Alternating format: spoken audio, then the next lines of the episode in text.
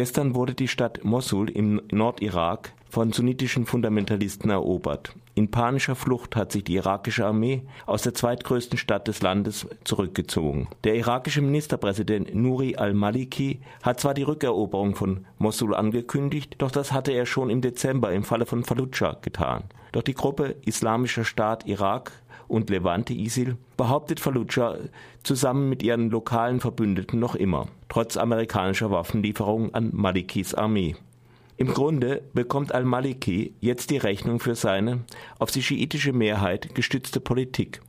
Die sunnitischen Araber, die mit dem Sturz Saddams von den Beherrschern des Irak zu den Unterdrückten geworden sind, wenden sich nun der fundamentalistischen Gruppe Islamischer Staat in Irak und Syrien zu, die sich mitunter auch Islamischer Staat im, Irak und der Levante nennt, abgekürzt ISIS oder ISIL. Das Wort Levante steht für das östliche Mittelmeer und könnte eine weitere Stoßrichtung der Gruppe über Syrien zum Libanon und eventuell auch gegen Israel, Palästina und in die Türkei andeuten. In ISIL selbst spielen ehemalige Soldaten von Saddams Armee eine große Rolle. Allerdings sind sie von der nationalistischen Ba'ath-Partei zu den Fundamentalisten von Al-Qaida gewechselt. Von Al-Qaida haben sie auch die Waffen, äh, Waffe des Selbstmordattentate übernommen, mit denen sie schon den Amerikanern zu schaffen machten. Außerdem ist ISIL am mittleren Euphrat um Raqqa und bis hin nach Aleppo zu einer der wichtigsten Kräfte im syrischen Bürgerkrieg geworden und zum wichtigsten Sammelbecken für Dschihadisten aus vielen Ländern. Derzeit kontrolliert ISIL einen Gebietsstreifen vom mittleren Irak bis fast ans Mittelmeer.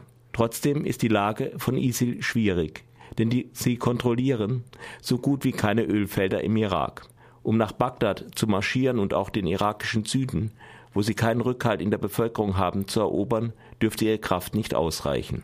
Eine Alternative wäre die Eroberung des von sunnitischen Arabern, Kurden und Turkmenen bewohnten Erdölzentrums Kirkuk. Das würde wahrscheinlich zu einem militärischen Konflikt mit der, den irakischen Kurden führen.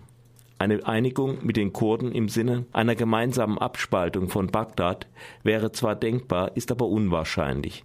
Die Kurden würden sich an einen recht unsicheren Kantonisten binden und größere Unabhängigkeit gewinnen sie durch die Ereignisse ohnehin. Neueste Berichte türkischer Medien scheinen die Stoßrichtung Kirkuk zu bestätigen.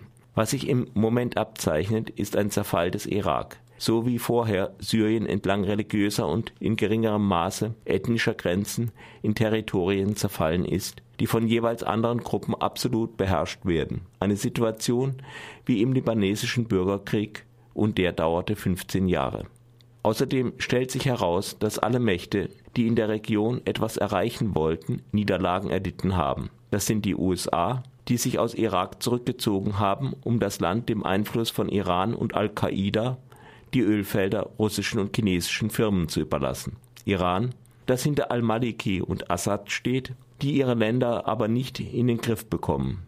Saudi-Arabien, Katar und die Türkei, die dachten, sie könnten Assad rasch stürzen.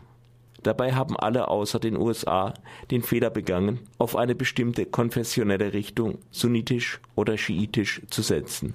Damit haben sie die Staaten, auf die sie Einfluss nehmen wollten, in Wirklichkeit zerstört. Am schlimmsten trifft das Scheitern ihrer Politik in Syrien und Irak die Türkei. Dies schon ganz einfach, weil sie mit ihrem Südosten in der neuen Unruheregion mittendrin steckt. Dass ISIL 28 türkische Lastwagenfahrer als Geiseln genommen hat, zeigt eines der damit zusammenhängenden Probleme. Die lukrativen Exporte der Türkei in die Golfstaaten werden zum großen Teil über diese Region abgewickelt. Kommt hinzu, dass sich Flüchtlingsströme aus der Region zum großen Teil in die Türkei ergießen. Dazu kommt der ideologische Flurschaden. Der türkische Ministerpräsident Tayyip Erdogan und sein Außenminister Ahmed Davutoglu sind einst nicht müde geworden, der Welt und ihren Landsleuten und der Region zu erzählen, dass es zur Zeit der Osmanen keine Konflikte in der Region gab und dass alle Probleme nur mit westlichem Einfluss angefangen haben. Ergo sollte man die Region doch am besten der Obhut der Türkei überlassen. Im Moment sieht es aber gar nicht so aus, als wären mit dem Abzug der USA und mehr türkischem Einfluss in der Region alle Probleme gelöst worden. Zu den ganz grundsätzlichen Problemen der Region gehört sicherlich dass sich in der Ökonomie zu viel ums Erdöl dreht, wobei die lokalen Kontrahenten um das schwarze Gold von den westlichen Öffentlichkeit normalerweise übersehen werden. Doch abgesehen davon wurde die Region auch sektiererischen Gruppen einfach überlassen. Dabei ist die Herrschaft extrem religiöser und extrem nationalistischer Parteien im Mittleren Osten kein Naturgesetz. Zum Beispiel gelang es al-Maliki bei den Parlamentswahlen im Irak 2010 nicht, die schiitische Bevölkerungsmehrheit von gut 60 Prozent auch in eine Parlamentsmehrheit umzumünzen.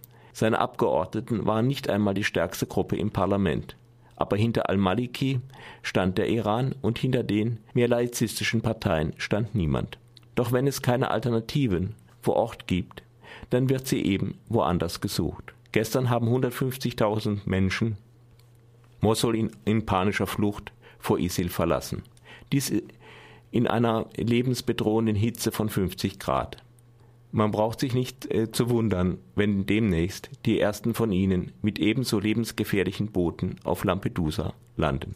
Wie alle Kommentare bei Radio Dreieckland gibt auch dieser die persönliche Meinung des Autors wieder Jan.